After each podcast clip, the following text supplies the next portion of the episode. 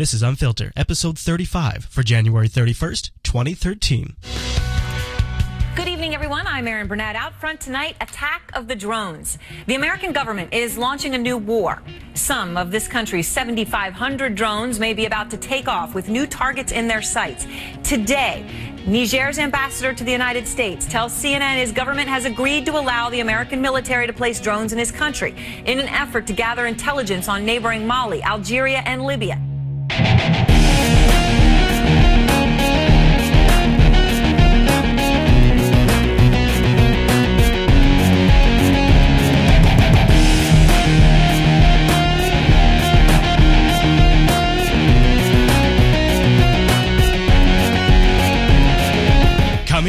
On this week's episode of Unfiltered, we focus in on the stories that changed the world this week. A new report details a major invasion of British internet users' privacy on popular cloud services. Speaking of the cloud, the Department of Defense has signaled it's dramatically increasing the size of its cybersecurity command, but things are never as simple as they sound. You might have heard of this new comprehensive immigration reform being worked on right now in Washington. But did you hear that it hinges on increased border security that relies heavily on drones to hunt down illegal immigrants? And why the U.S. might be in hot water over its excessive use of drones around the world very soon. Plus, your feedback, our follow up, and much, much more on this week's episode of Unfilter.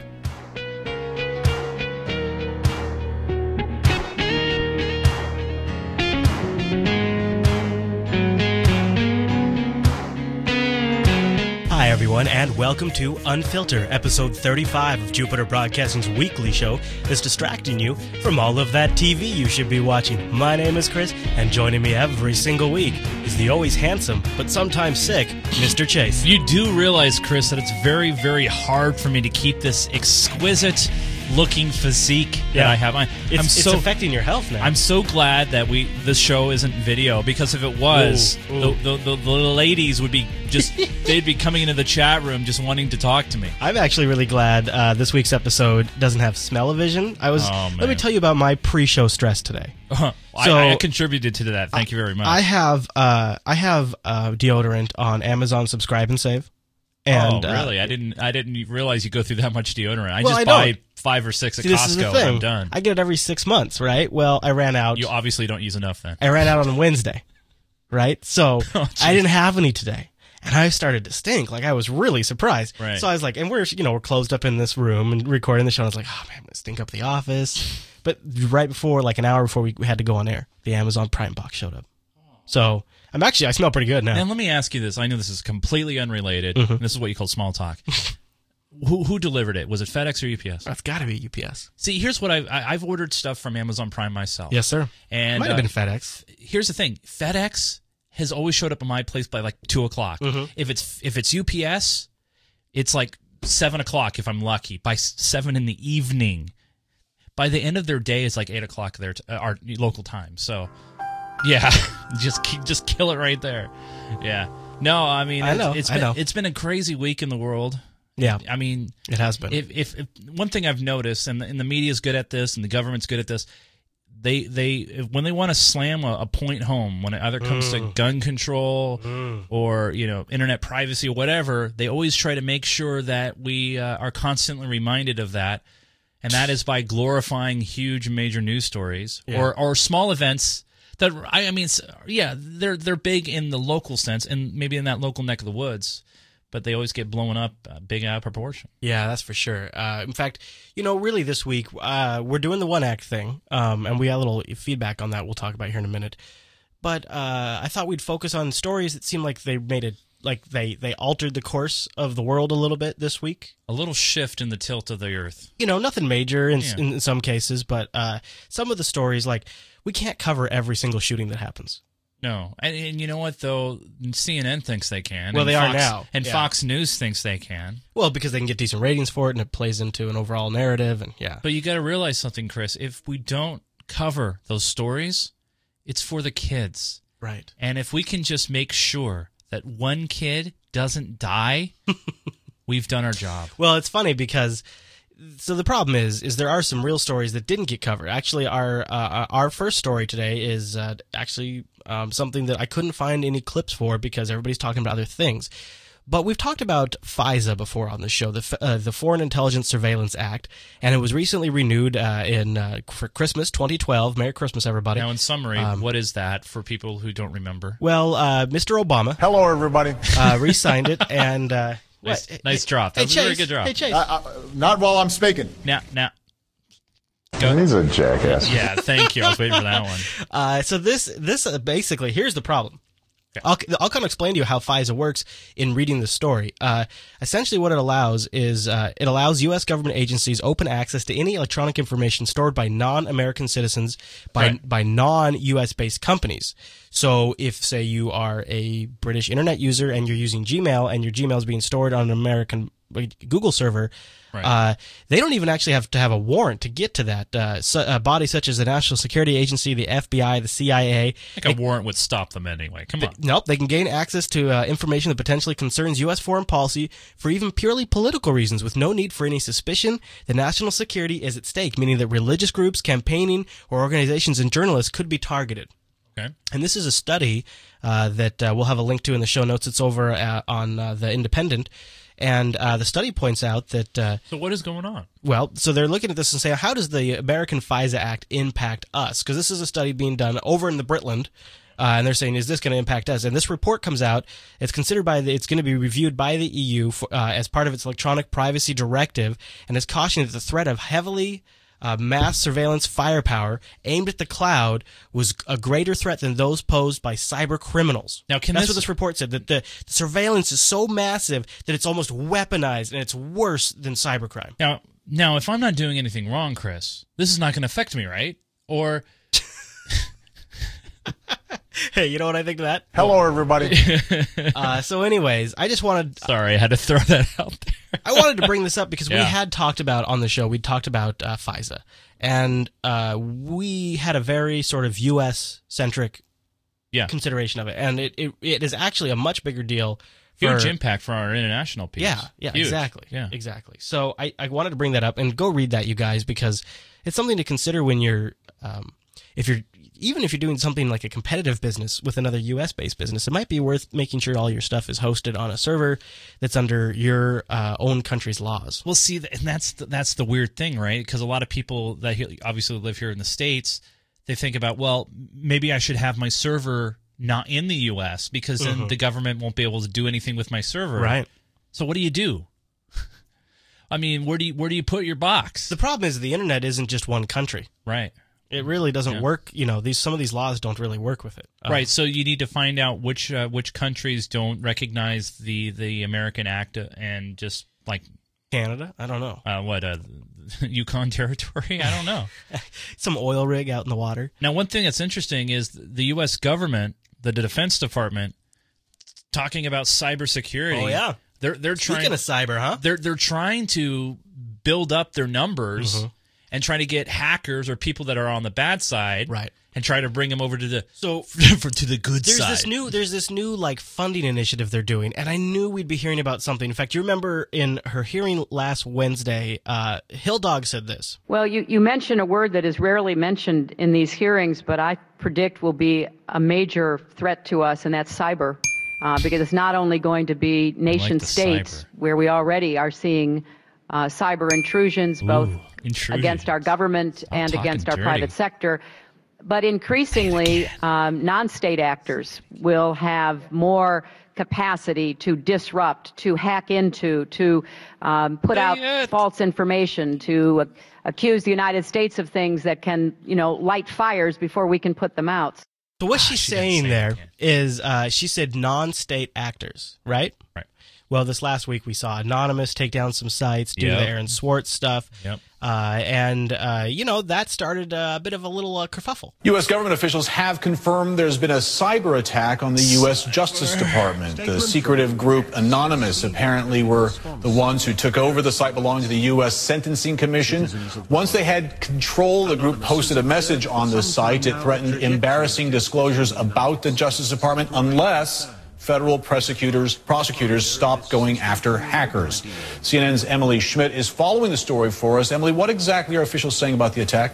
please. Well, Miguel, this early morning move from the Hackers Anonymous has now prompted the U.S. government to react this afternoon. We have a new status update for you from the United States Sentencing Commission. Ooh, status update, Chase. Ooh, Here I, it comes. I'm setting one right now, actually. Says early this morning the commission's website was hacked and defaced. The site was quickly pulled down and currently is being restored.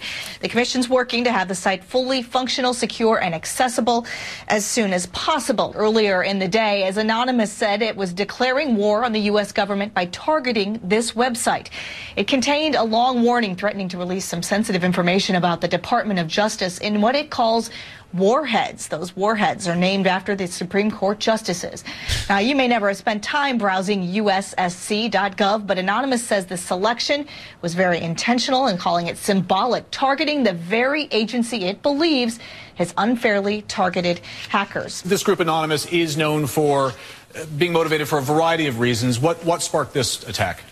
This attack, Anonymous says, was sparked by the death of an internet activist named Aaron Swartz. He committed suicide two weeks ago, and, and Anonymous says that was really the final tipping point for them. It's why they are doing something they're calling Operation Last Resort. Is it just bluster, or do they have a real threat here? That's what's being tried to be figured out right now. Miguel. Boy, does Anonymous just have the best timing when it comes to stirring up crap? You know, like uh, making sure uh, because all of this does is it just sort of amplifies this whole thing. Well, it brings very important things to the to the front. It, it brings up what's going on, and you know, there. I one thing I actually like about this story is they didn't. Re- I mean, yeah, they they talked about the the hacking group Anonymous, but they didn't really. I don't know. I didn't get the feeling of them being slammed. Beer pumping. Yeah, like Yeah, yeah. they're reporting. Well, they're reporting the actual news, and well, why why did they do this? Well, they Right, did right. this. Like, whoa, wait a minute. You They- mean you're actually going to tell us? Yeah. I mean, like, wow. I'm a little shocked by that, to be honest with you. to be you. fair, to, in full disclosure, Yeah. I'm not trying to filter anything out, but I did cut down some of it because it was it went long, and they did kind of Oh, they did bad. they, they kind of went off track a little bit. All That's right. why I cut it. Okay. Uh, but uh, you know, I mean, you're right for the most part. Still, it it is true. Uh, and so now, you know, so now we're getting ready for cyber war. War in the cyber. Hello, I'm Shihab Rattansi. At a time when policymakers in Washington are talking about cutting the size of the U.S. military, the Department of Defense has signaled it is to dramatically increase the size of its cyber command That's over the next said. few years. Proponents of the plan argue it's a prudent response to the changing nature of 21st century warfare. They argue that in recent years, cyber attacks at the behest of governments have increased in frequency and ferocity. So the U.S. is arguing that the that the state-based attacks has has increased in in, in amount and in veracity, Velocity. right? Right. and that was Al Jazeera. That's their that's the Al Jazeera anchor. Now, when you think of major cyber attacks, what comes to your mind? Oh gosh, that's such a loaded question. Uh, I, I I think of like you know real targeted attacks, like uh, you know just taking you know websites down, Yeah, and yeah, causing sure. disruptions. Uh, When I think of a big state-sponsored attack, I think of I think of the China Google thing. I think about that. yeah, yeah, yeah. That's a definitely one. There's one that China China who was just caught uh, with their hands in the cookie jar uh, for the New York Times today. Yeah, Oh, I didn't hear about apparently this it was a four. Yeah, we talked. We covered a little bit on TechSnap today.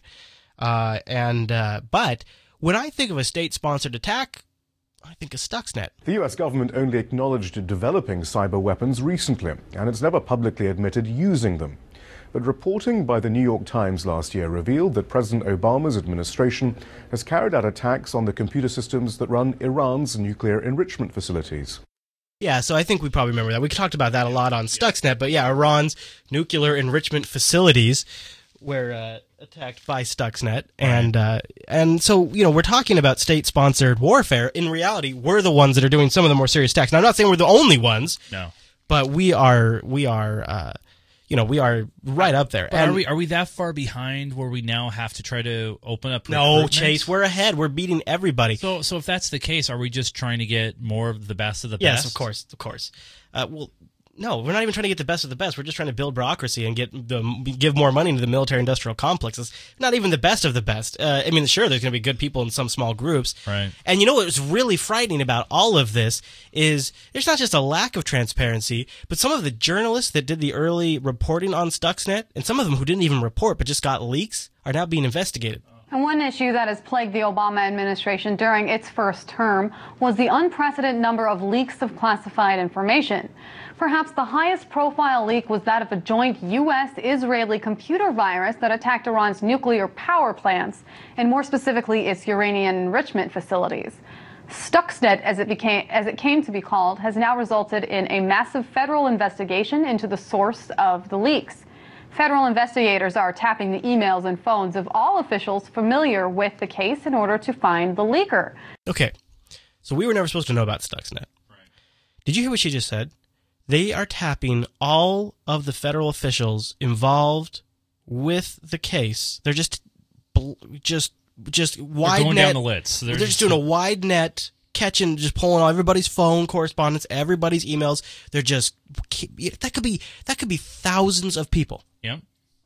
Now, to do that, they are looking into the communications these people had with any and all journalists during that time. Whoa. So, what does this investigation mean for the rights of journalists? Now, so one argument might be, you know, this is what they should be doing. You know, confidential information, got National leaked, security. national security. Yeah.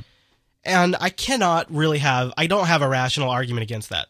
But I got to tell you, what feels like justice is that the people who are supposed to be making educated decisions about who we vote into office should be knowing, should be somehow, if it's not from the government themselves, we got to find out somehow what our elected officials are doing. Well, that's that's that's inherently the problem. Is there's no full disclosure. There's no open door policy. I mean, it takes people filing Freedom of Information Act requests even to get a, a glimpse or a segment of the information. I mean, I mean, it's just it's terrible. the the the uh, the uh, sophistication of Stuxnet. I mean, we are so far ahead. Now it was a joint Israeli uh, operation, so Yeah. I don't know how much code they did, but yeah, our cyber our cyber is. I hate that they call it cyber. Remember how cyber was like this word that we kind of like, oh, cyberspace. Well, I, I remember the word cyber meaning you know you're you're doing some naughty You're cybering. You're cybering. cyber sex. Yeah, You're yeah. cybering. So of course, uh, in order to combat uh, this new threat, uh, we got to pump things up. We got to pump up the cyber command. So let's take a look at some of the changes that the Cyber Command is now facing. The current command is composed of 900 personnel. They that number will pocket be expanded to 4,900 troops over the next several years. There will be three new units. The first is the National Mission Force that is tasked with protecting computer systems National Mission Force. What? That seems so generic. Yeah, yeah. that undergrid electrical grids, power plants, and other infrastructure, uh, infrastructure deemed critical to national and economic security. The second is the Combat Mission Force, which will help commanders abroad plan and execute attacks or other offensive operations. So these will be people that help plan uh, remote attacks, so people against other countries, not Right. or people acting in other countries. And finally, the cyber protection forces that will fortify the Defense Department's networks. So there's going to be an entire division. Their whole responsibility is like the they're like the Homeland Security of cyber. Right. Then they need, they need to build up firewalls. They need to go buy you know towers and just maybe they could give, give a sweet deal to Norton Antivirus. yeah they go to CompUSA and Fry's and they get good stuff. And I'm not trying to paint other nations as innocent. Uh, They're all getting into the cyber. US defense officials, however, point to an attack last year on the Saudi state oil company Aramco that took down more than 30,000 computers. They claim the Iranian government was responsible. Critics of the expansion of Cyber Command suggest it will mark a further threat to privacy and internet freedom. In addition, they're concerned that the National Security Agency and Pentagon, who oversee the program, lack accountability and oversight. And that's the part that scares me the most, is because I don't even know if I could sit here on this show and argue against having some kind of cyber command. Well, Let's be serious. Yeah. There, there really are going to be nation states that are going to. China and Iran, why wouldn't they be going after us? We're assholes to them in a lot of ways. Yep. Why not go after us? So shouldn't they kind of try to protect us from that to some degree? you know the way I look at it, and I agree. I, I think there really does need to be some sort of protectionary measure. I mean, we have obviously we have jets to combat you know air air fights. We have troops on the ground to combat tanks and other types of things on the ground. We need to have the same kind of troops available f- to fight the war that happens over the ne- internet in the inner tubes. But here here's my ultimate ultimate thing though. Whenever those other things happen, either air combat, ground combat, we have pictures, we Yeah. have we have information. we have some kind of oversight, even if it isn't from the government, if it's from some sort of activism group or if it's from some Right. sort of, you know, somebody monitoring communications, there's some way we, find out. and we know what's going on for the most part Yeah. because it's tangible because we can see it uh, and we can readily find out information we can send that. reporters. I mean, that's a great point. There's so many clandestine operations we'll just never know about. Right, and, and and so you have this whole other division, this command, if you will, structure, different uh, squadrons, forces. And they're going to play on the general public's uh, technophobia. Well, not just technophobia, but uh, just not being educated in it. Right. I mean, you have That's where the technophobia comes from. Well, it's not just phobia and having the fear of the technology. There's some people that are like, "Oh, the ch- chips, computer screens. I don't care about that crap. Yeah. let's just go bomb them. You know, whatever. You know, Well, they don't and- care. and- People don't care. Uh, in some cases, you know, sometimes the best solution to secure something isn't to build a cyber command, it's just to unplug that something from the internet. Now, that's not the solution for all things, but there are some things that, like these control systems that control dams and things, they don't need to be on the public internet. No, they shouldn't be. But the reason why they're on the public internet is because someone's lazy and they want to use the public internet so they can access that system from Yeah. wherever they're Oh, yeah, at. absolutely. Um, so you know, and I actually think as a contractor who specialized in penetration testing and things like that in years past, I- Penetration right, testing. right, three kids, Chase, Cybering. I think uh, I think I could actually stand to make some money at this because if the government Yeah. makes a big push at this, clients are going to become a little more. Wait, wait, stop, stop, Chris. Then, then that means you're becoming uh, a part of the in, uh, military-industrial complex that you didn't want to out- be about. I'm trying to point out this is how it works. Like it, it trickles down into the economy. So in some ways, it's it it'll as weird as this sounds, it's probably going to create some jobs in some ways. Well- like that's why I think one of the reasons maybe why they're doing it. Well, the technical sisters, uh, you know, it's it's have it's it's constantly have to evolve. Uh, you know, since the the first you know big dot com crash, it's had to change its way it's thinking and and, and motivates itself to do other things. So obviously, yeah, there's going to be a market for that. Yeah. And but you know, the the sad thing here is we're going to start seeing in probably the next few years, you know, these these kind of things will help. You already see it now. You know, late night television. You know, go to stop sign, blah blah blah. You know, help protect yourself from the internet. Right. And Go to stop sign and sign up. yeah, that's right.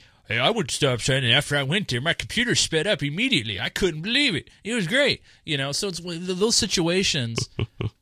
They're they're preying on people that are being un, uninformed and uneducated, and I- that's that's what's going to occur I used to work in the uh, tech department for a company called E Acceleration, and that was their bit. Is they oh, I've heard of them. Yeah, E. Acceleration would run uh, late night infomercials about how to tune up your PC. They were one of the first ones, and that's how they made their money. And they started out as spyware before spyware was really a thing. Yeah. And I kind of started figuring this out. I walked out on the company after a while. I just like one day, like at lunchtime, I, Light bulb went off. yeah, and I and I kid you not, at lunchtime, I packed up all my stuff, and I put it all in one box because I didn't have a lot of stuff. I was only there for like two months, Okay. and uh, walked out to my car and went home.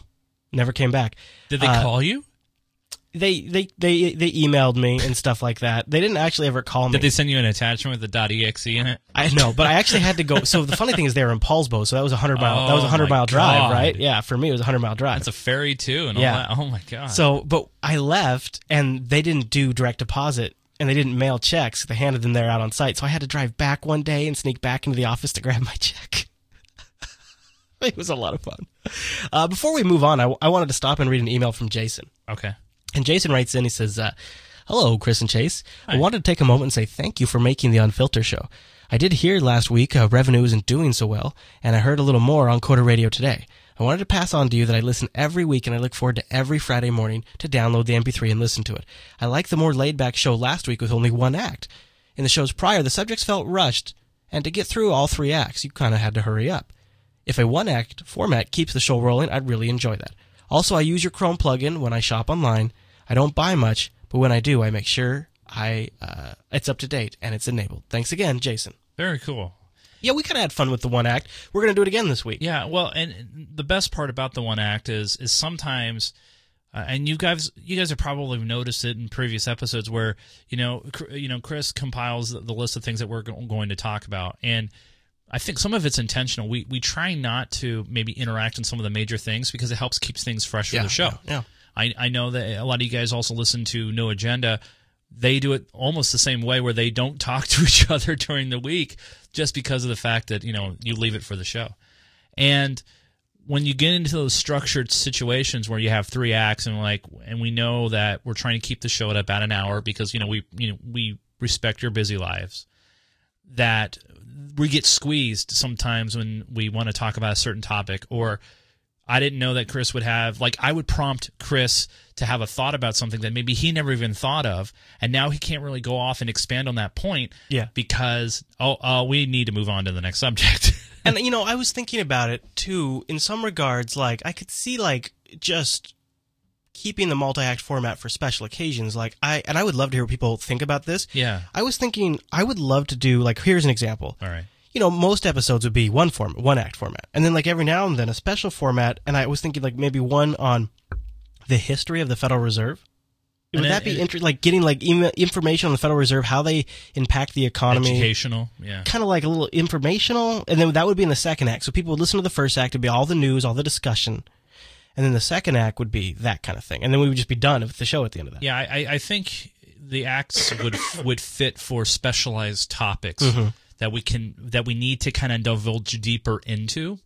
I mean, the, the the the thing about the news is you know it all comes in cycles, and right now the big cycle obviously is is guns, it's it's it's shootings at school. So a lot of that's in the forefront right now. But eventually there'll be a lull again, and when that lull hits, We could bust we out can, some we can, we can bust out some specialized topics that you guys not only want to hear from us about, but you know, get a little bit of a history lesson and, and find out why the things the way they are and what we can do to change them and how they've changed over time. Mhm. So there's many So, different ways. Something we're gonna we'll just keep playing. Yeah. You know, we're just gonna keep tweaking. So Yep. thank you, Jason, for Yeah, great email. We got you. a lot of people saying they love the show. We had a couple of very generous donations, uh, and uh, I could not tell you the timing on it was perfect. So I pay for the MP3 bandwidth out of my PayPal account, and the money arrived. and you're ready to you're Yeah. like, oh great, how am I going to pay for it? And then all of a sudden it showed up. I'm seriously, That's it was perfect timing. So thank you guys for supporting the show, and we might we might have some more options uh, in that regard in the future. Yeah. Why don't we shift gears, Chase? Uh, You know, we talked about you were just saying there's big things in the news cycle. You mentioned guns, guns, guns, guns. The other big thing this week, and The- you know what? This bothered me. What? Are you going to go with uh, this? What I'm thinking you're going to go with? Yeah, yeah, Okay. Okay. yeah. This really bothered me. okay, tell me. Here's why it bothered Okay, me. lay it on me. All right. The president of the United States right now his what's his number one focus has been over the past couple of weeks. He's been pulling committees together. He's been getting his VP on board. The guns. Guns, guns, guns. All right. Well, it seemed like now that he's he's already passed it off to Congress, Mhm. the committees have pretty much wrapped up their stuff. Mhm. He's got to find something else to be campaigning about. And I put Hmm. this in quotes. Hmm. And and so what was one of the big things that a lot of people were bagging on him about for not getting done in his first 4 years? Immigration. Were they? I mean, yeah, they a little bit for sure. They were for a little bit. You know, what's funny And it bothers me because it's like, why do I feel like, all right, he's going to hammer on this for a few weeks, and then all of a sudden he's going to find something else to switch to? I actually think it's more, and this happens in the second term of most presidents. And, and, and Bush, I think everybody remembers Bush coming out and saying, "Hey, I have capital to spend. I have political capital." Let's do it. Every second term president usually does a few big pushes to kind of because right, like right now among Democrats, the way he has like an he eighty percent approval rating. It's just the way he switched. The way he switched. What about the way the frickin' Republicans switched? Oh, yeah. The gang of eight comes out, four Republicans, some of the four, you know, I mean, and just all of a sudden, i- immigration, immigration. The party of of of no amnesty is now the. I mean, this is this blows my mind. And we by want the guest way, workers and all that. Yeah. and I think this is why the uh, fiscal cliff got can got kicked down the road, so that way they could make room, so that way they could make a big stink about and then they can bring it back because guess what, you guys? The fiscal cliff's going to come Right. back what mid March, right? So, let's start with Diane. She's Yes. going to give us an, an Oh, introduction of what's going on, and then I want to talk a little more about Diane it. popped the pill Sawyer. All right, Dan, uh, have a drink of your wine and swallow that pill. Immigration in the news and a declaration today from President Obama that it is time to take big steps to address the 11 million undocumented immigrants living in America tonight. ABC's Rena Nina now on what the president did today. They are America's newest citizens, I take this obligation freely More than 4,400 sworn in today in Southern California, while in Nevada, The time is now. Time is now. President Obama unveiled his plan Nice to get drop, America's 11 million undocumented. Yeah, listen, listen to the Obama stuff. They add sound effects to make it more presidential. Yeah, and that was that was not by coincidence. That was a timed Yeah. Add and drop for a reason, folks. Documented immigrants, a big step closer to taking that oath. Yes, they broke the rules. They crossed the border illegally. But these 11 million men and women are now here. The president's proposal calls for a path to citizenship. A process that includes passing a background check, paying taxes, paying a penalty, learning English, and then going to the back of the line behind all the folks That was who are trying thing, to come here legally. That was another thing. I heard that too. The back of the line. No, no, learn English. Oh, yeah. What do you think of this? Well, because I don't know if you guys realize this, but the United States does not have a quote unquote official language. Mm-hmm. Now, our, our friends to the north of us, Canada, they have two official languages, French and English. Mm-hmm. And, you know, for someone to become a, a citizen, you know, they have to at least, uh, like everybody who goes to school up in Canada, when they go through grades 1 through 13, they, uh, they learn uh, French. As they have like an intro to French or whatever, so they know basic French. So when I heard this, I was like, well, wait a minute. He wants to require them to speak English, which I believe is a great idea. It's you know, it's a world language. A lot of countries know English. Ooh, the world language, huh? It's a world language. Well, a lot of companies, a lot of co- uh, companies. No, you're right. No, actually, because of a lot of companies, yeah. Yeah, I mean, uh, I mean, you go to many different places. They they learn English because it's a it's a powerful thing to learn. Uh, but we don't have a national. I believe that's Chinese, my friend. we don't have a national language, uh, official national language, and I just found I was just like, hmm, I, that just piqued my ears a little bit. Now the back of the line thing, okay, all right, but here's here's what I want to know: what is the penalty? Let's say they institute this policy, whatever it is. What's the penalty for someone not following this policy? Because right now, part of the part of the problem that I personally have is someone who who does an illegal act okay and they and they and they break into the country. And i understand they're doing it for wholesome good reasons. They they have a poor family back home. Uh, they're doing a job that no one else would do here in the united states. Um, and i'm speaking as a white guy here. White guy. and i and i grew up on a i i mean let me give you some history. I grew up on a dairy farm uh, when i was a kid. Uh, i took care of cows um, I was I was a I was a ranch hand. I, I worked very very hard growing up, and the uh, a lot of the a lot of the help on the dairy, uh, Hispanic help, were here uh, in the country illegally. Mhm. And you know, I, I'm a kid. I don't, I don't care. I'm working with these people, and I picked up a little Spanish along the way. Oh yeah, cool. And I and I knew how to, to how to talk and I at least say the the basic stuff.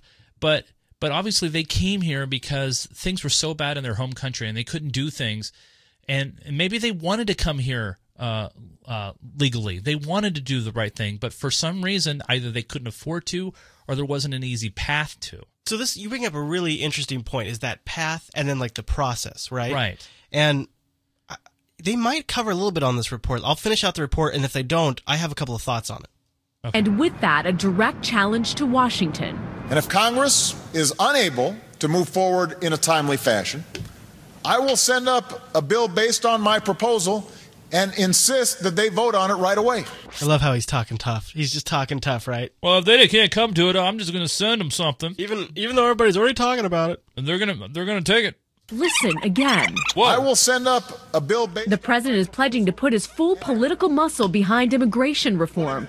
Still, Republicans insist tighter border security must happen before any movement on citizenship. We've got fundamental questions of lawfulness. Do we have a system that will stop the continued flow of people in the country? The president today predicting this debate will become increasingly They have the emotional. music. But he says the time has come for those 11 million people to come out of the shadows. The time to come is uh, is a key word too. Now, let me ask you this question, Hmm. Chris. A lot of countries probably have illegal immigration issues. I know, I know we're probably one of the top ones where the, we have the most, um, maybe the most amount of illegal uh, people living in our country. No, I don't know. I mean, I don't know. I'm just, I'm, I don't know. Sure sounds like it by the way we talk about it all the time. Now, let's look at our friends to the north and let's look at our border between the United States and Canada. How many uh, illegal residents does uh, the country of Canada have in comparison to us? I wonder if that would be a stat we could. That's probably something we could look up. Because one thing I wonder is, you know, they always talk about we need to tighten our borders. We need to tighten our borders. Well, they wanted to, you know, they're still building this wall, or they have this e-wall between. Well, wait, don't go to the borders yet. Okay. Don't go because I want to before you go because All I got clips on that and I wanted to go back to your thoughts on the path. Okay. Uh, one of the things they're doing is you can apply for citizenship, but in order to become a citizen, obviously you have to take the test. You got to speak English. But one of the other things you have to do, you have to do is, play, is, is pay your back taxes. Yeah, I saw that too. Now, what's interesting is as soon as you start applying now in this new process, you can start working immediately. Yeah, they're going to give you a guest worker or whatever. But it could take years before you actually become a citizen. right. Uh, I just, But it's but that's, That's also, fine. But that's also the case up in Canada too, where like you have to be a guest worker for a I certain number of years, and I just, I just find the whole process to be, you know, like it, it is Another- not you an know easy. It's not an easy path. No, and another thing that I thought about, Chris, Yeah. is we have a huge budget deficit, right? Yeah. Oh, yeah. huge, huge. The border security thing gets into that a right. little bit. But I'm not talking about spending, but uh, making collections. Oh, taxes. I think I think the the government's like, well, and I think the Republicans, and this is why maybe they're doing a little bit of an about face on this, is they're looking at this like, oh wow, we have 11 million untapped well, people. what descendant descendants? Where do your ancestors come from? I mean, I'm mostly Irish. Portuguese. So, I mean, is the is is the way okay? So the United States economy is essentially it's a debt based economy. Our money our money is created when the banks issue debt. That's where the that's where our money comes from. Yeah. In order to continue issuing money, you have to have an ever growing economy. That way, there's people that need to continue to buy goods Right. and need to continue to get loans. Right. Okay, so the way we get money into our system is by creating loans. Right. Okay, so maybe you burn out a population after a while, and the only way to keep that economy going is to put new meat in the machine to grind. Right. And maybe what we are is we are the tail end of the last it's- ra- it's round of boats that came to this shore, and now we're watching our our our rain tap out, and now the next round of meat to be ground up is coming in and getting loaded up on the conveyor belt. So, but here's here's what I was saying before. So, so you have 11 million undocumented people here that are here illegally. Uh, you know, they're not paying any taxes. They have to pay their back taxes. Okay, they're going to pay their money, and so And I think actually statistically, in, in some places, you know, if you if you include local taxes, some of about almost seventy percent of them are paying some tax in They're some paying way. something, They're definitely right. paying sales tax and things right, like that. and, and unless they're living, uh, I mean, like if they're living here in Washington State or Nevada or Florida, and there's a few a handful of other states, they don't pay a state income tax. The immigration thing's tough though. Like when you start looking at medical in, uh, benefits and Yeah. things like that. I mean, I I I, some I think states some states allow uh, you know illegal you know people to go use the hospitals and and what happens is who who ends up paying for that you and I do yeah. um and so what what what I want to know here is and I said this uh you know a while ago a few minutes ago what's the penalty for someone who decides they don't want to be a part of the process and they they want to remain under the shadows they don't want to pay taxes they don't want to uh, be under the guise of the government and That sounds like me. so yeah. So, so what? So what happens? I mean, are they going to be deport deported? What are what are the uh, what are the penalties? And right now they're not discussing that. They're not discussing. All right. Well, it, he- all they're talking about is we have 11 million people Yeah. that want to become citizens. In the shadows. I don't think Right. all 11 million want to become What's citizens. what's really fascinating about this particular debate is there's really there's really nobody that's standing up and saying like usually in debates in America, one side has one agenda and the other side has another agenda, and they each come up with these great talking points that you know they try to befuddle the other one with vague information. But this time, like everybody's talking in unison, and I, you know, I really want to know why are the right and the left talking together? Well. If you could say it's maybe there is no real right and left, maybe they work for the same masters. McCain will tell you that there's just a political reason for it. What's changed is, honestly, is that there is a new, I think, appreciation on both sides of the aisle, including, maybe more importantly, on the Republican side of the aisle, that we have to enact a comprehensive immigration reform bill. Yeah, because something like 70% of the minorities, if you include Asians, obviously that's a huge, that's the largest growing segment of minorities right now, so that's a huge number. But uh, the majority of uh, uh, Hispanic, I don't know, voters voted for Obama. And the Republicans are losing big time because the So- white so- so you think- voters so there's- are not there's- the majority. So they're switching for political reasons. Absolutely. I mean, that's what he just said. Yeah. He just said it in Yeah. his McCain Yeah, way. I know, yeah, yeah. Uh, but uh, let's talk. Let's talk about the border. Yeah. So this whole immigration reform, whether you like it or you don't, hinges now depending on who's you go with see there's two out there right now there's the gang of eight where mccain's heading that up and also the guy who's in the uh, the uh, the senator who's being investigated right now for sleeping with child prostitutes prostitutes in the dominican republic did you hear Oh, about this Yes, yes. menendez Yep. so he and uh, he is interesting timing on that i think uh, he and mccain are uh, boy and this it's it's interesting like that menendez thing like his doctor is is, is also a contributor to his, his campaign. He's been flying to the Oh, Dominican Republic, where prostitution is legal, but not with underage kids. Uh, and uh, he and he's being investigated by the FBI. He's going down. I think we'll probably talk more about that next week if anything interesting. Right now, it's just a sex case, and we'll just leave it alone. Uh, but anyways, he and McCain, their version of immigration reform includes uh, stepping up the borders. You know, increasing security on the at the border. Now, are they talking about both borders, or are they just talking about Mexico? Probably, probably Mexico. See, you know, this is what I don't. Right now, the the reason why they they want to protect the Mexican border and not the Canadian border is because look at the economy of the uh, of the country of Mexico in comparison to Canada. People want to get out of Mexico. Well, here's the general rationale for a secure border, and this uh, I think Rand, Rand Paul said this, and he said it really well. He said, uh, if you're going to have a welfare state, you cannot have open borders. You just can't have the both. If you're going to have welfare programs where you you know you're going to assist the public, you, you can't have open borders. Right. So, uh, so I guess that would mean we'd have to close off both borders. That's what he says. Now, here's the problem I have with that: is we already spend. Do you have any guesses? What do you spo- What do you think we spend more money on?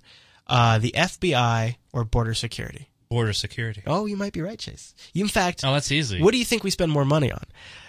Border security or the FBI, the Postal Service? Uh, mm, well, I could just keep going while I just play the clip. But I've been struck by the enormous expenditures already uh, that the government is spending. I, as I noted in my column in the Daily News this week, the, the federal government spent $18 billion last year on border security, which is more than the combined budgets of the FBI, uh, the Marshal Service, the Secret Service, the DEA, the ATF, all of these other federal law enforcement agencies. Their total budgets were only 14 billion. So we're already spending a huge amount uh, on uh, border security. I, I don't think you can.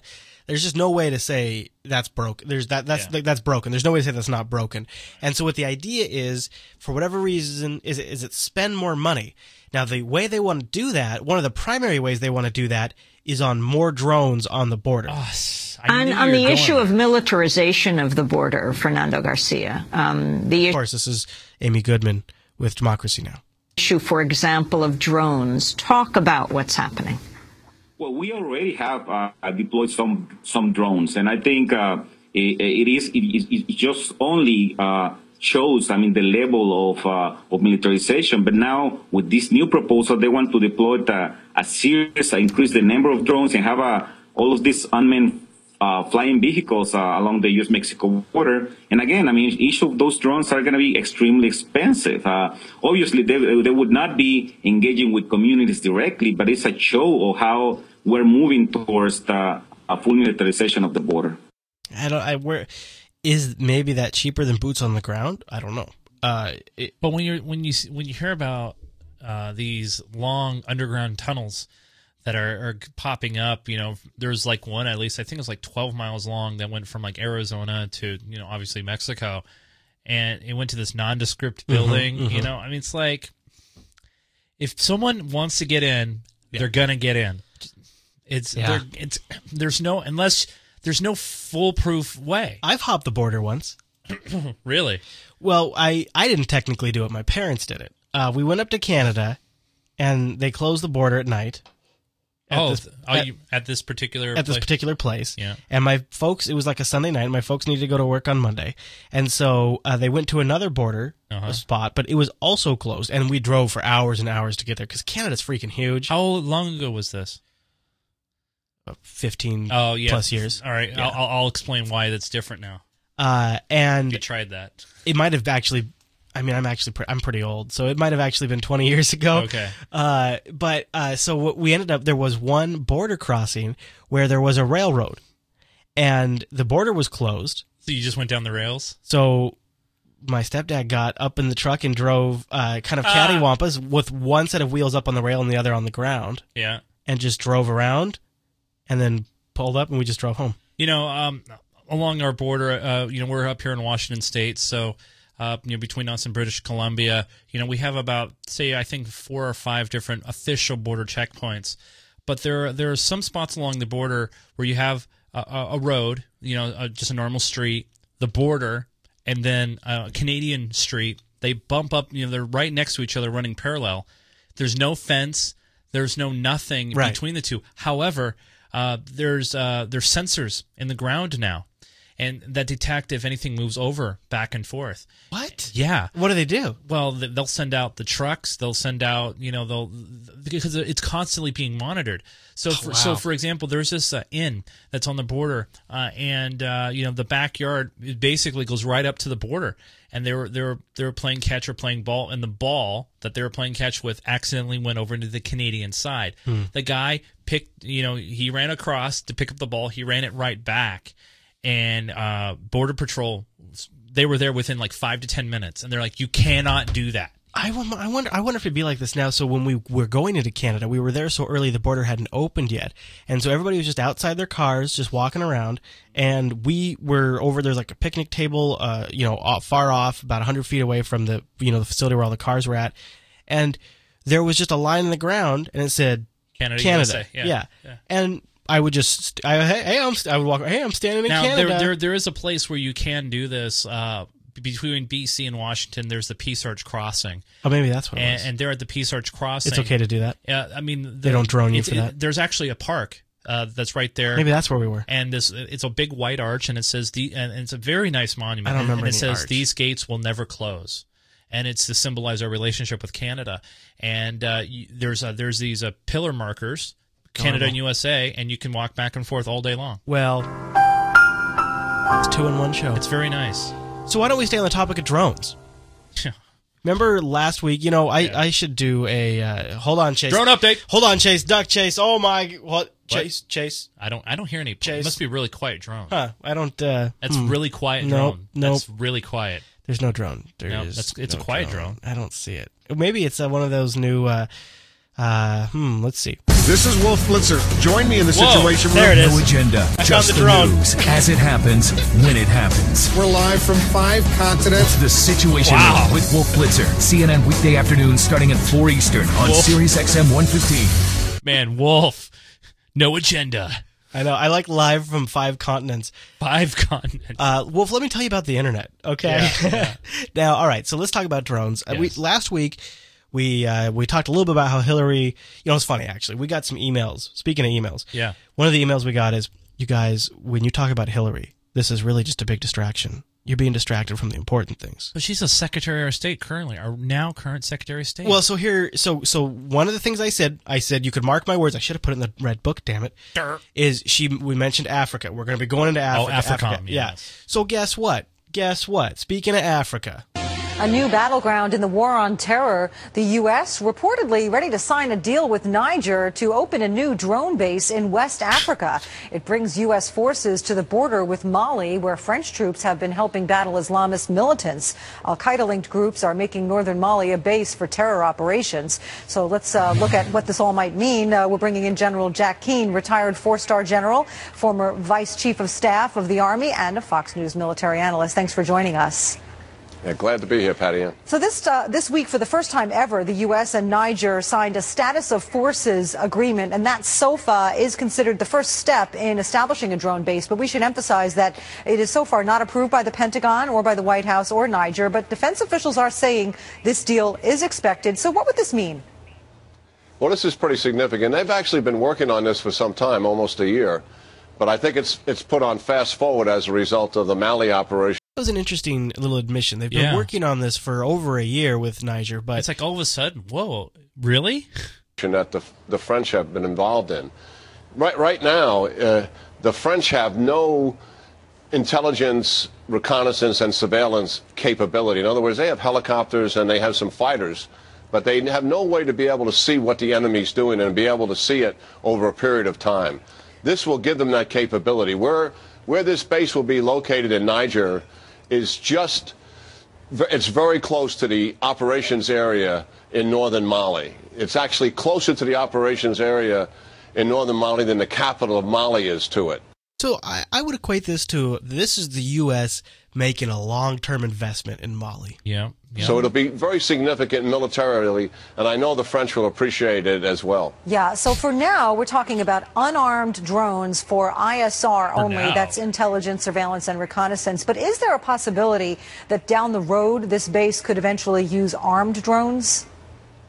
Oh yeah, absolutely. I, I clearly believe we're heading in that direction, and and unstated here, and and it, it, it it's probably it's I know it's classified, and, and it should stay that way, but we we know that the Central Intelligence Agency will be conducting operations in certain parts of North Africa, and when they're doing that, they're using armed drones as well. That was a drone. That was a light drone. So uh, yeah, it certainly can hold armed drones. In fact, uh, you know they're uh, they're going to build it that way from the beginning. And like he said there at the end, because the CIA is already running armed drone ops down there, which I thought was a fun little. So the the military will only be doing. Here's the irony. Oh my Yeah. God! I just realized this irony. Okay. The military will be doing surveillance missions for the French. The CIA is doing drone attacks. They're doing the actual frickin' assassinations. The CIA is doing the assassinations, and the military is doing the intelligence gathering. We I- are I'm giving the CIA so much power, and I believe because if you, I, and I, I, I do, I don't, I They're might, becoming the new boots in the air, essentially, though. well, and I could be wrong on this, but I believe it's because the president has more direct control over what the CIA does. So if he wants Oh, to, if he wants to saying. keep something in the executive le- at the executive level, doesn't want to bring it to the Congress. If he wants to, he and he so non-military action. the more powerful he makes the CIA and all of them, you know, puts puts the Yeah. puts the people he needs in there to do that. I mean, you he's putting the drone king in there now. Well, Chris, you know, let me ask you a question. I don't know the answer to, but I'm just going to throw it out there rhetorically.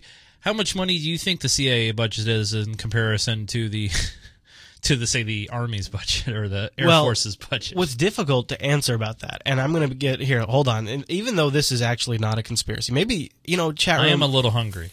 chat room. If you could, somebody could go Google this for me. So the CIA has been busted in using arms sales, Yep. in using drug sales to fund clandestine operations. Right. Yes.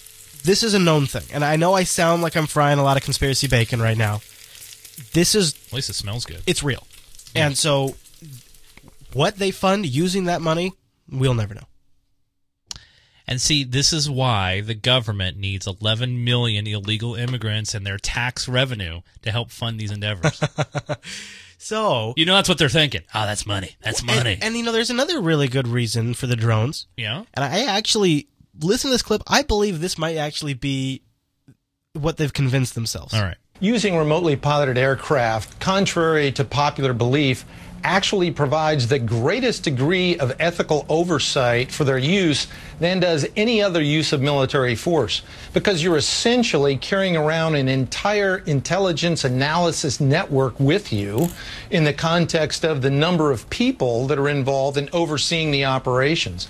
What people don't realize is there's nothing unmanned about the system except that little piece of fiberglass itself flying around in the sky. It takes about 200 people to maintain one orbit. And you can either pause and figure out what's going on if you're uncertain, or you can react quickly with all the information that you have. So they provide an asymmetric advantage for the user. An asymmetric advantage. So what he's saying is, and, and remember, we got an email from a UAV operator, and yes. he said these really are not all that unmanned. There's a No, whole there's always there's there's a team behind it. There's somebody at the controls. Right. Yeah. So there. So th- what he's saying is, if we send boots on the ground, you know, we get a snapshot of intelligence, we make up a game plan, and we send in the boots. Okay. And then they do what they do. But now we don't have to do that. Now we have real time video feeds. We have people that can get. Uh, so what's wrong with that? I mean, really? I mean, if if we're we're a not having to worry about uh, American lives and, and boots on the ground and and you know your your boys being killed in combat. If that's if, if that's such a bad thing, I mean, and, and not having those guys there, and we have drones there that are to do those jobs and to give us the intelligence and to know what's going on before we send the guys in the ground or planes in the air, then what's wrong with that? It's Is there's it nothing, the money they're spending on it? No, there's Is it nothing. the well, complex yes, around it. There's that. There's Yeah. nothing wrong with it if they really were there killing these bad guys. They really talk about. But they're there for another reason. They are they are there for multiple reasons. I think France is there for energy reasons, Yeah. um, uh, not necessarily oil, but I think that's I think that's one of the reasons there. I- France has a history with the territory. Why can't they throw up their own uh, drones? Is it because we have the more advanced technology? We have the better insight about how to do it effectively? I mean, it, I mean, if, if the drones are, are so easy, or do they need a neutral? I, now I'm sounding conspiracy-ish. Do they need a, a, a third party, a neutral quote unquote third party to handle the policing duties of what they really want to do? I think the answer to your question might lie in the bigger picture. Um, before we go too far, let me play this clip, and then I want to get back to that. All so. Right let's let's keep on the moral track because right. the UN is launching an investigation and uh, into the whole yeah. drone behaviors of right. the U.S. So let's play this and then let's go back to your question. All right. In the backspin this Monday, years of secrecy about the CIA's controversial drone program could soon come to an end.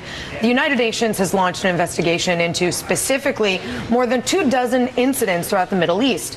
The goal is to clarify how the attacks were carried out, the criteria for striking, and perhaps most importantly, whether they were legal. And remember, this comes at a time when drone use is growing exponentially, with China and Iran getting in on the game. According to one estimate, CIA drone attacks have killed more than 3,400 people in Pakistan alone over the past decade, many of them innocent civilians. The White House has vigorously stood by the program, but will this new international inquiry put pressure on the administration to scale back its shadow war? So I think it's the big picture here is China. So the big global. So what we're doing a, in Africa is China. You to, can what beating them to the punch. Well, China's been beating us to the punch in a big way. There's an infographic you can look up online about where China's made investments in Africa, and it's everywhere. Right. China's way ahead of us there, and so the old classic gang is getting together again. France and the UK. I mean, everybody. The allies, U.S. allies. The, the good old allies are getting together again, and now they're making their territory to make their hedges bet against China. That's what I think this is about, and our role in this because right now Obama is paying the peace dividend. Remember we heard that Petraeus clip where he said we got to right. pay the peace dividend. We're paying the peace dividend right now, but we can send in drones. We can send in minor things here, a few, maybe maybe some planes, you know, things right. like that. Right. I mean, we got to still make some money off the deal. So, and we have we have just as much as interest in securing these resources as our allies do. Well, so it comes to so it comes to energy. It, it comes to securing those uh, and, and then making China pay for them and it's not just energy. It's it's essential. It's essential Security components. well, components. it's the resources in Africa. It's it's the structures that are building there now, and it's the it's the goods that are there for plundering. Um, and what I think scares me the most about it is, yeah, the cost is awful. The loss of life that's going to ensue is going to be awful. The the, the who knows? Maybe the local inhabitants their lives will get worse. Maybe they'll get better. I don't know history will be the judge of all of that. But what scares me the most is if I'm right, the undertone suggestion to this is that we are eventually heading for some kind of confrontation with China. And what you and I are probably about to witness in our lifetimes, at least, is the beginning of a full on potential Cold War at some point, years down the road. But I mean, we just seem to be heading towards this massive confrontation. We're not like even take. We're not even playing a little bit. Like well, the, the we're making land grabs. We're we're yeah. doing containment. We're getting we're getting you know like 160 NATO bases, and we're starting to just surround China. I mean, let's let's. It is starting to look like we are really gunning for a confrontation. I mean, the we're, world's we're, only so big. Well, it's only so big, and the only unfortunate thing is, you know, we're unfortunately we're doomed to repeat ourselves in human nature and just look at it. Look at our past. And it's like it's, cyclical. It keeps and happening. I think Linux King is bringing up an interesting point. So, uh, uh, you know, he's talking about the uranium uh, resources that are in some of these areas in Africa, which is honestly what I believe French is. Uh, French is what I believe France is, and that's where you know, eighty percent of France's power is coming from is from is from uh, you, you know uranium enrichment plants.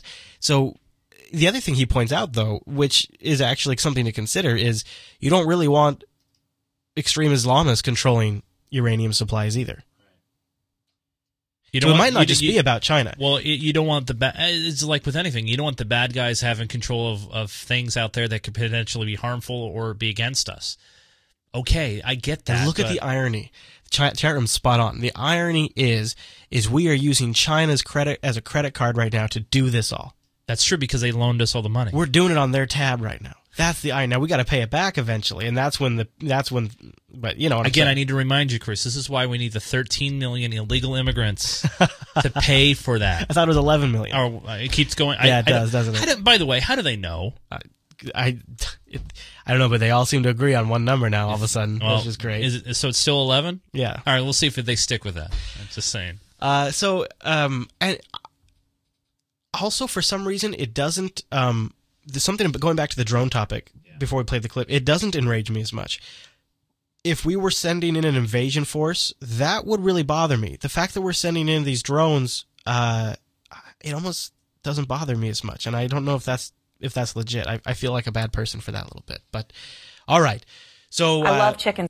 that's one thing to consider. And Chicken? Uh, I, one, one, one story, one last serious story before we roll, and then we just have a couple of uh, Super Bowl things to get to. Uh, you can't, Chris. Whoa, whoa, Chris. I love the show very much. You can't say those two words together because if you do, Oh. you can get sued by the NFL. So uh, we're going to call it the uh, the Professional Football Championship. Okay. I think that's much more safer. Don't say, don't don't even put those words together. I eat too much chicken. Okay. There you go. All right. So uh, one last serious story. Yes. A retired CIA agent who blew the whistle on the agency's Bush era torture program has been sentenced to two and a half years in prison. Yes. John Kiriakou becomes the first CIA official to be jailed for any reason relating to the torture program. Under a plea deal, Kiriakou admitted to a single count of violating the Intelligence Identities Protection Act by revealing the identity of a covert officer to a freelance reporter who did not publish it. Under the plea deal, prosecutors dropped charges brought under the Espionage Act. In 2007, Kiriakou became the first CIA official to publicly confirm and detail the Bush administration's use of waterboarding when he spoke to ABC's Brian Ross.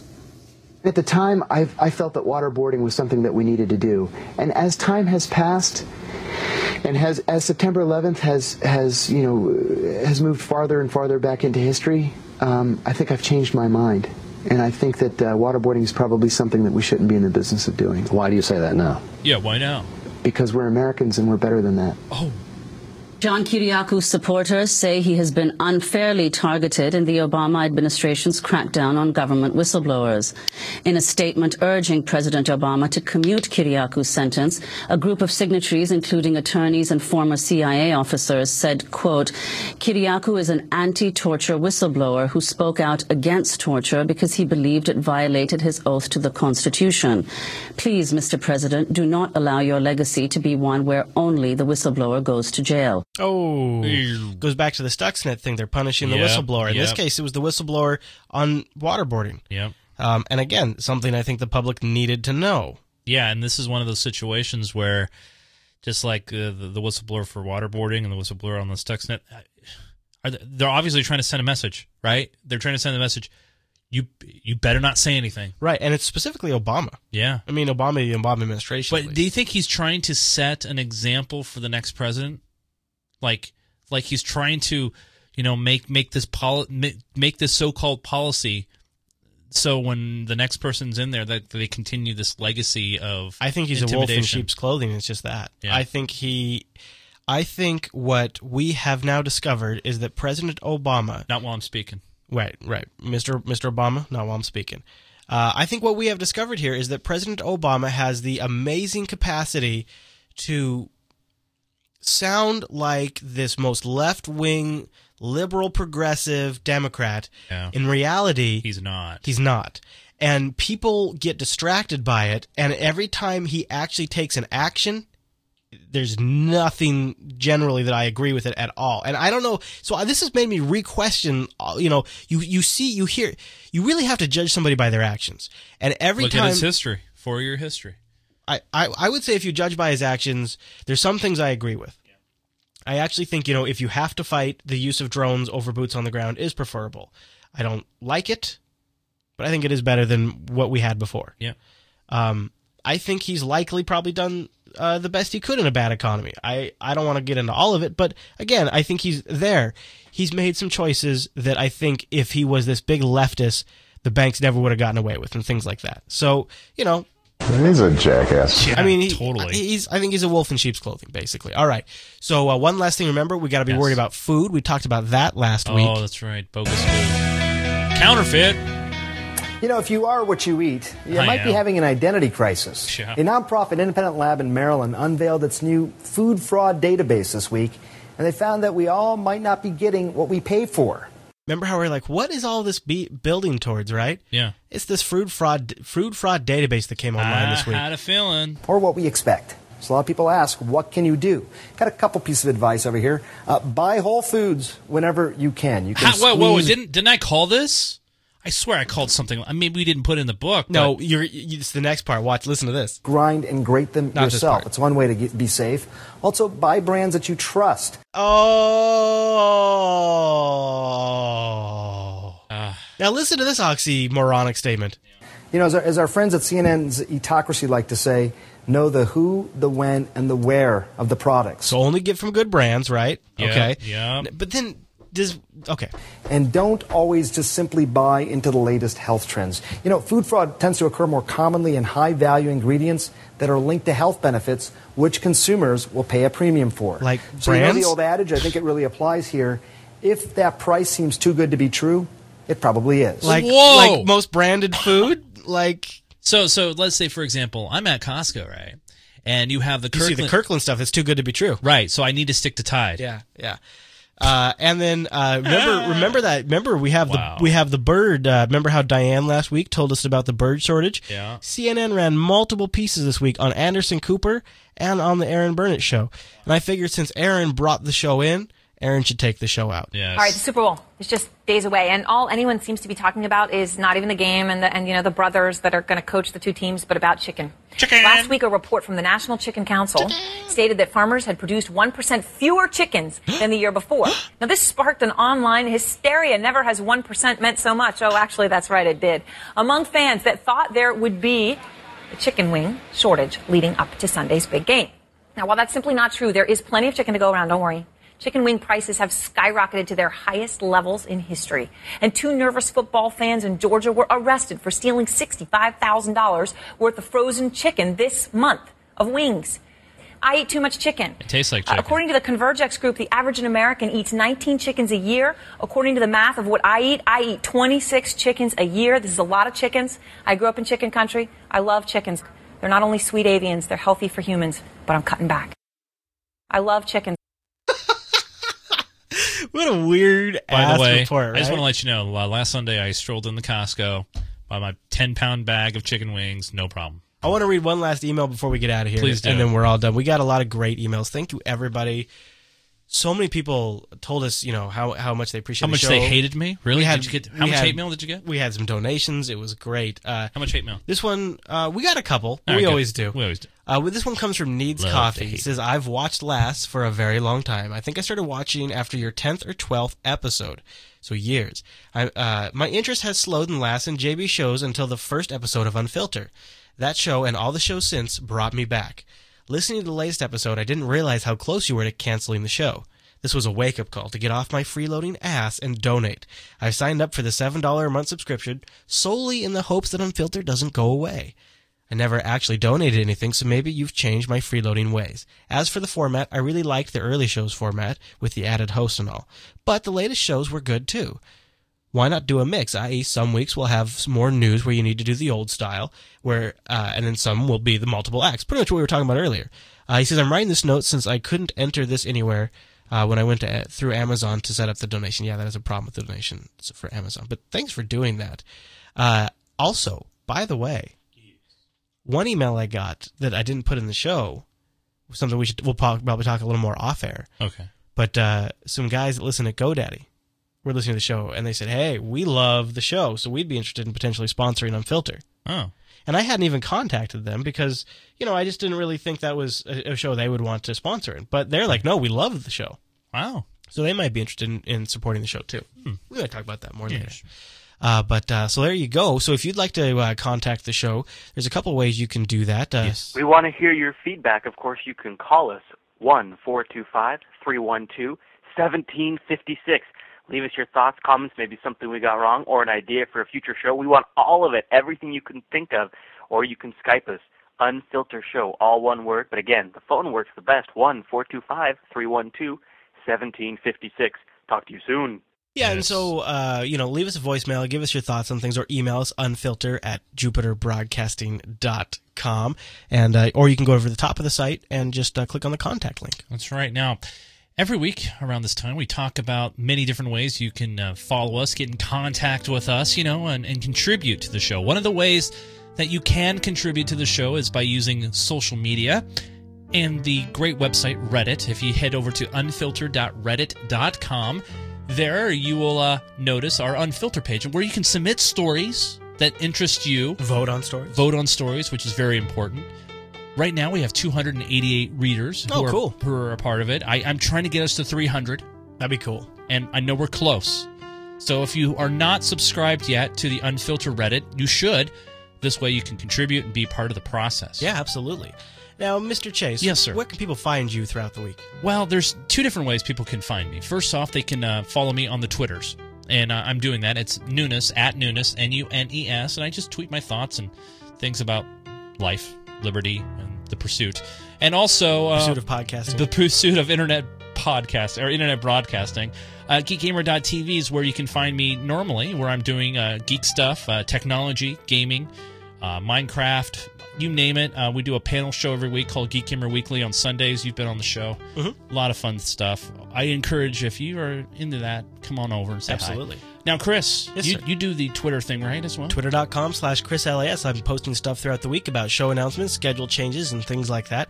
And every now and then uh, answering questions and whatnot. Now, I know a lot of people probably realize this, but you just don't do Unfilter. You do a lot of other shows. True, that's true. All under the Jupiter Broadcasting Absolutely, umbrella. absolutely. And what are they? Real quick. I actually, I would I would plug TechSnap this week just because uh, in TechSnap we talked about the uh, Chinese hacking the New York Times, which was pre- pretty interesting. Oh wow, Yeah, that's yeah. that's epic. And So- don't forget the faux show on Wednesdays. Mhm.